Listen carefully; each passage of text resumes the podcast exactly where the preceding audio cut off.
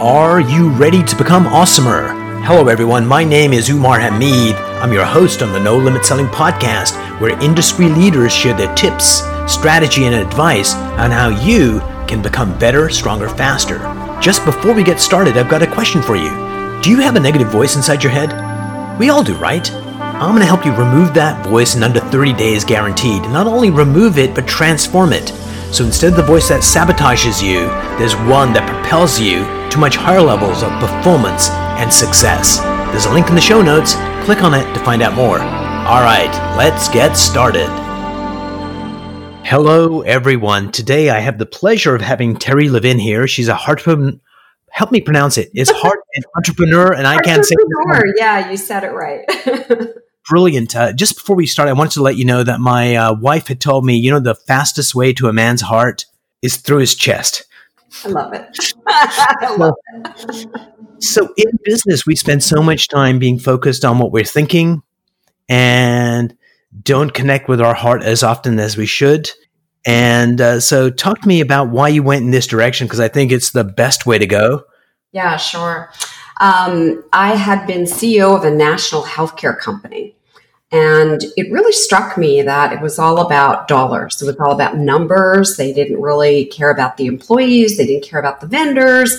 It was profit, profit, profit. And I did something unusual in that company. And I just spoke transparently to the 1800 employees that I had. I literally spoke from the heart. I made connections. I was authentic. I was in integrity. Productivity went up over 70%. and I said, that's the way to do business. And I decided that I would disrupt how people were doing business. You know what's really interesting is that, uh, hey, congratulations for doing that.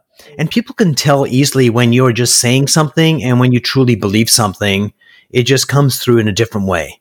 Mm-hmm. Yeah, it really does. And if you do business really centered on always being authentic, transparent, and in integrity, my favorite three words, um, it really makes a huge difference in my. So, say the three words again. I'm going to write those down. Yeah, authenticity, mm-hmm. transparency, integrity. Okay, I'll tell you my favorite three words. I'd love to hear them. So it's uh, being authentic to who you are. Mm-hmm uh, being relevant to the people you're serving, and having focus on what you're doing. Beautiful. Which are different, but in the same kind of ballpark. Yeah, we're definitely aligned. Definitely. So one of the most powerful experiences I ever had was this: is somebody said, uh, "Umar, lift up your left arm and notice what it feels like." Which I did, and it felt, you know, like it would. Then he said, "Okay, now I want you to do something weird. I want you to ask your heart to lift up your left arm." Mm and it just lifted up of his own accord. It was flowing. I felt like a ballerina because it was like no effort and it was just graceful. And that was a life changing moment for me. And that's why I wanted to talk to you because they write a million songs about the heart, poems, mm-hmm. not one about the liver, because the heart is more than just a pump. It's basically where we connect with ourselves and with the divine and with each other. And so, how do you bring this kind of like crazy talk to business people and make it uh, relatable, understandable, and they see the power of it? Now, I'm glad you asked that. I just had this conversation with a, a brand new client yesterday. And he said, Well, you know, the CEOs I work with, they, they don't want to hear any of this stuff. And I'm like, You know what? It really is time for people to engage much more emotion and emotional intelligence. And when I find that people aren't ready to hear about heart and heart centered, heart centered leadership, all I do is show them case studies and evidence. One company after another, one transition after another.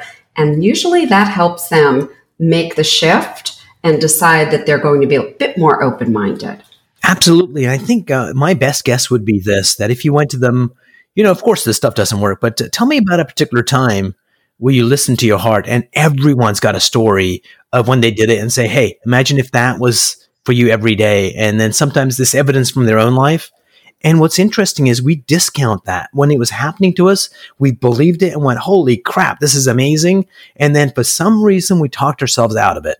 Mm-hmm. Yeah, I, I get that. And, you know, some people will say, Well, I trust my gut. And I'll say, I don't know that your gut really is a brain. You know, I know there's conversation about that. I really believe that if I trust my heart, then I make the right decisions. I've been married for, my gosh, almost 43 years happily to an amazing man just by trusting my heart. And that's how I make my decisions.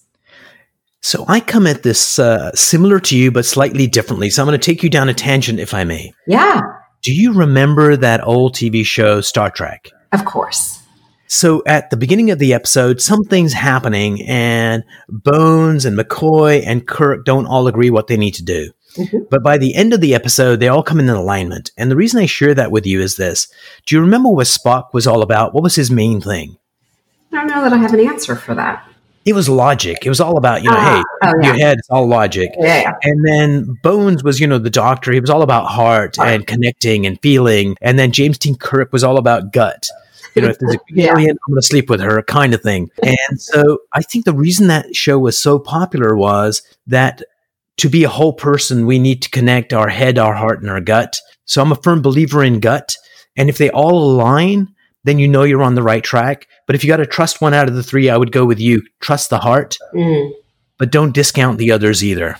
I love that you brought that up because just in making a decision I'm making right now, I went with my feelings, with my heart. Yes. And then I backed that up literally with logic. I'm like, well, here's the pros, here's the cons. And I brought it all together. And I, I noticed, it wasn't doing it as consciously as I might have. I noticed that it comes from me first tapping into my heart and yes. then bringing everything else in. Yeah. That's amazing. That's powerful. What's kind of interesting is that, you know, we talk about teams with heart. Mm-hmm because oftentimes they're the ones that are just average people coming together and they come together in a way that brings courage to the equation. And there's a, a level of certainty that comes with it is when you use logic, there's always the pros and the cons and the heart always kind of has a sense of this is the right thing to do. And I'm going to help you get the resources you need if you just believe and go down this path with me. Yeah. I, I find it really interesting that when I align with my heart, Mm-hmm. It's like magic happens. Things start to show up people, opportunities, experiences. Uh, just the other day, there was somebody who sent me an email message. I don't know the person, but the email message really touched my heart. And so yes. I reached back out to them and we had a, a, the most amazing connection yesterday. And it's just because I stopped and I listened. That is amazing. So uh, I'll tell you my heart story. Um, Back in 2003, the most important person in the entire world, you guessed it, was me. I was about to guess that.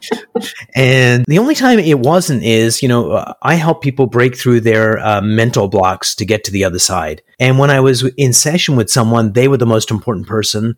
The rest of the time, it was me. And I went for a training in New Zealand. And the first thing they did was they only fed us uh, a salad, a vegetarian salad for lunch. It was like eight weeks of training, so we wouldn't fall asleep in the afternoons. Uh. So my diet changed. I was in New Zealand and they speak English, but they have a totally different culture. Yes. And then all day long, I was working with people. So I was concerned about other people, you know, 12 hours a day for eight weeks. And something magical happened. And what happened was the best way I can describe it is if my heart was like a rose bud, tightly clenched, Mm. It blossomed during that experience of making others more important than me. Mm. And it just changed the quality of my work everywhere because I came more heart focused as opposed to logic focused and ego focused. I can relate to that. I really can. Um, Do you have a story like that? Yeah, I have a very similar story. And this is, gosh, it has to be like 30 years ago. I was very ego focused, and, and mm-hmm. I'm aware of it now. I wasn't then and I was in Mount Snow, Vermont. And every single day I was cross country skiing, which I just loved. And one day, all of a sudden, I was out there by myself and I got caught in a huge blizzard. I mean, it was crazy. It was like a whiteout and I couldn't see anything. Right. And I stopped myself from feeling fear and panic about myself and thinking, I remember seeing other people somewhere on this path. I wonder if they're okay. And it was so interesting to me because I turned and started going back in the other direction, forgetting about my own self, all focused on, I remember other people. Are they okay? And eventually, I actually found somebody else on the path who was terrified. Nice. And I thought, wow, when I turned that around, it turned around my whole way of being. And that was a big shift for me. You know, isn't that amazing that we get these life changing moments? And the thing that's really sad of the whole thing mm-hmm. is I wonder how many other life changing moments I had that I ignored. I like the lesson was there and I just missed it. And I just caught the ones I did that were uh, life changing, amazing, made me a better person. And it's just like, hmm, I could have been awesomer so long ago. I think we are granted life changing moments like all the time. And sometimes our eyes and ears and our heart aren't open for them. And yeah. sadly, sometimes people go through their whole life without that. So I just feel every one of those moments is a real blessing. And I'm grateful for them. And I do my best to try to seek more of them. So here's, uh, I'm going to share a theory with you. Let me know kind of what you think. Okay. So you have somebody going down a life path that they've chosen and it could have been, you know, good career, good family, but they're just not doing what they're supposed to be doing. And at some point they hit one of these roadblocks where it's like, you know, things are not working and they overcome it and they keep on going down the same path. And then the messages get more and more intense. And sometimes these people end up getting sick and they get cancer. And when people get better from cancer, we call it remission and we don't use language accidentally. It's like remission. It's like they come to a point where they go, wait a minute, what I'm doing isn't the right thing. I should be doing this. And this is, this doesn't mean they need to go save the whales. It just could be, I need to be a teacher or whatever. And the question to you is this. Do you think that confronting death got them to reconsider their life and then they got better? Or uh, was it that they got better and they re-examined their life? What so do you think the the new mission comes up before the healing or as a result of the healing? I think it comes up um, before. I really do, and I have a personal story. Can I share that? Oh, of course. Tell me. So, um, in 1996, my mom passed away of emphysema, and she was literally like my best friend on the planet. And seven days later, my girlfriend Marnie died of breast cancer at the age of 40. Wow. Up until that point in my life, I defined my entire life by work, work, work. And I had worked myself sick, literally yes. sick. When all of this happened, I sat down and I love how you put remission. I really remissioned my entire life. I quit my JOB. I took my day planner, that was my Bible, literally. I threw yes. it in a garbage can. Hold on for a second. Uh, I am giving you an applause. Please continue. And I literally, in that moment, changed everything in my life. I changed my focus on my health, my eating, my sleeping. I started meditation. I learned how to breathe. I could go on and on. So I honestly believe that the remission comes first, whether yeah. conscious or unconscious. Does that make sense, Umar? Absolutely. I think what's interesting is that it is a so sad that we have to confront something so awful like that to kind of get a wake up call and you listen to it. And so i used to have this radio show uh, a long time ago called life changing breakthroughs. Mm. and one of my friends uh, we were having coffee and said hey hey jim have you ever had a life changing breakthrough?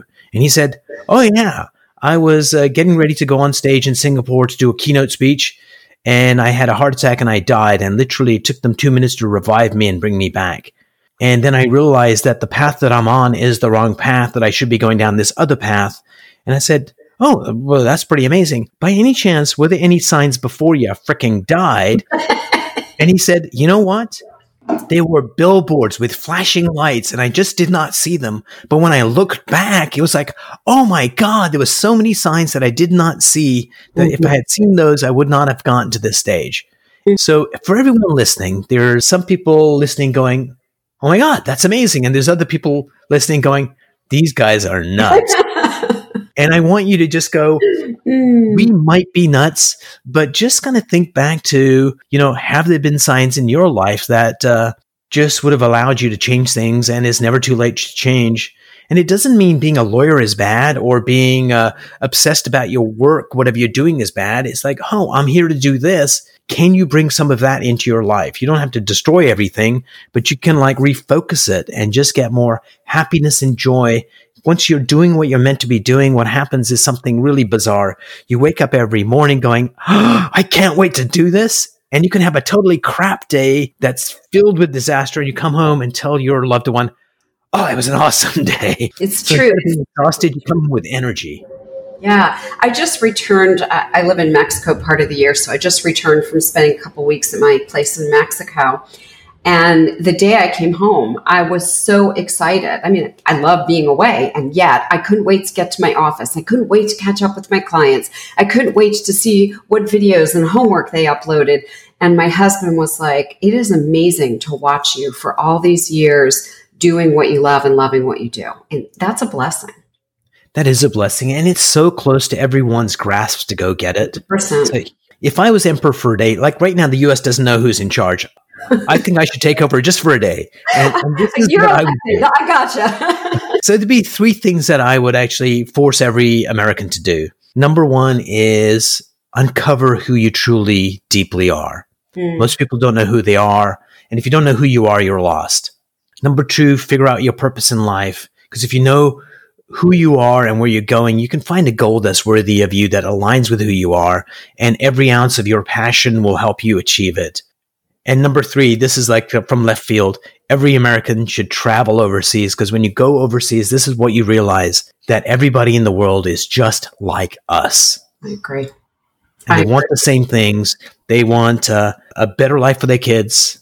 They want safety and they want justice in the place that they live. I am so glad that I have gotten to travel and speak all around the world in all kinds of countries of all different sizes and cultures. And human beings are human beings. DNA is DNA. It doesn't change based on where you live, your size, your shape, your color, your ethnicity, none of that. And you know, the other thing that just still blows my mind anytime I see this is that you go back to ancient writings and they're dealing with the same exact stuff. We got better toys. Yeah. So, so there's this book from Marcus Aurelius. I don't remember what it, it's called. There was a there was this woman that had written the history of self help, and so the host was asking her, you know, so you know, tell me about you know the earliest self help books, and the one from Marcus Aurelius went something like this: You know, you fret about your friends where they don't treat you that well. Just consider at least you're not dead. And then you go to another chapter about, you know, in work, things are going bad and not going the way you want, but at least you're not dead. And that I was his book, and which is true. I, I have to say, I totally love that. It is true. And, you know, I always tell people like, Personal development is not new. Self help is not new. Transformation is not new. We're all spinning things a bit differently. Yes. However, it, it's been around as long as human beings have had a brain and a heart. so, when I was in uh, high school, we all have a favorite teacher. Mm. Mr. Higgins was our English teacher, and one day he read something out loud. He said, This was a letter written from one guy to his buddy and the letter basically went, Oh my God, we're going to hell. The next generation, they are lazy, not interested in the right things. Are, uh, uh, I'm not sure where we're going to end up. And he said, Could you date that? And said, Okay, uh, 1950s, 1920s. Uh, and it was like 1 BC. It was like translated. It was like, Hey, this stuff has been going on. Because I could see my dad writing it. Yeah. Yeah. And you, of course, you say that because just yesterday, just last evening, I was reflecting on, you know, the whole political climate and all the division. And I thought, oh, this is all new. And then all of a sudden I was like, wait a minute. Um, Vietnam, Kent State. I mean, I could give you a million examples. I'm like, this yep. is not new. And it, it, for me, it actually helped put things in perspective. And I didn't feel as, quote, debilitated as I had felt by hearing all of the rhetoric. So here's something that uh, is kind of interesting. So for us, we have these moments where the universe brings up stuff to help us confront what's going on and get a new direction. Yep. And here's my personal theory on why we're at this moment in time is that we went from hunters and gatherers to farming And I'm sure there was lots of hunters and gatherers like, are you guys freaking nuts? Why would we do this? This is insanity. And it took a while for that transformation to happen. It didn't happen overnight. And there was a lot of stress in the system. Then we went from agriculture to industrial. That took a while. Then we went from industrial to technology. And now we're going to the information age. I think we're just at the cusp of the information age mm-hmm. that we're not quite there. And that's why in this moment in time around the world, people are turning to strong men with radical ideas like you know cambodia is for cambodians or whatever right, is right. happening in the philippines and india. Because we're at this space like are my kids going to have a job? What's happening here? I think it's a 20 year 30 year window but once we get to the other side of it something amazing stuff's going to happen. But just living through it is why we've got our climate in the us and this division is because there's fear underneath I agree. I think there's lots of fear, uncertainty, all of these things that are driving. I have to remind my clients every single day you get to consciously make choices about what you choose to think, feel, and experience. Go on a news diet, go on a social media diet, focus on what's important in your life because you're not going to be able to change all of the things out there. You can only change how you respond and how you choose consciously to feel. So, Terry, I'm going to actually zing it back to you in a second. The way to transcend this is to check in with your heart. Fuck yeah. Because your head's going to say, those people are wrong. They're terrible. And your heart's going to say, yeah, but you're just like them or yeah. see the love in them. Yeah, for me, it's, and I had this like discussion with someone on Facebook the other day. He was just like taking a side, let me put it that way. And I said, you know, I just feel love for everybody. Everybody's in their own pain, in their own hurt, and everybody's in this mood of like lashing out and frustration. And, you know, certainly COVID and lockdown hasn't helped people mentally. So instead of expressing and spewing hate and anger, what if you just shared back a feeling of love? And yeah. he just couldn't resonate with that. And that's okay. I'm not going to push someone to that. That's what I've been doing. There's a lot of friends and family that hold a different position than I hold. I embrace them for it. That's what makes humanity. I send them love. I honor them. We didn't grow up the same. Our beliefs are different. You choose yours. I choose mine. That's how the world works. I just send love. And if you want to get, uh, dear listener, more motivation, more heartfelt kind of thoughts and ideas and techniques, there's a certain Facebook group that I know that you can go get that. Uh, any ideas where that would be, Terry? I don't know. I happen to have this on my mind.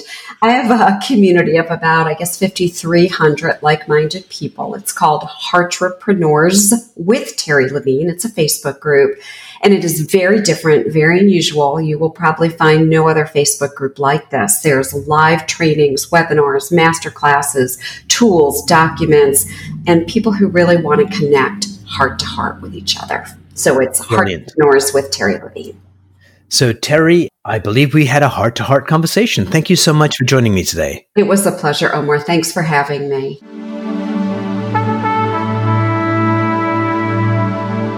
If you enjoyed this episode, please go to iTunes and leave a five star rating. And if you're looking for more tools, go to my website at nolimitselling.com. I've got a free mind training course there that's going to teach you some insights from the world of neuro linguistic programming, and that is the fastest way to get better results.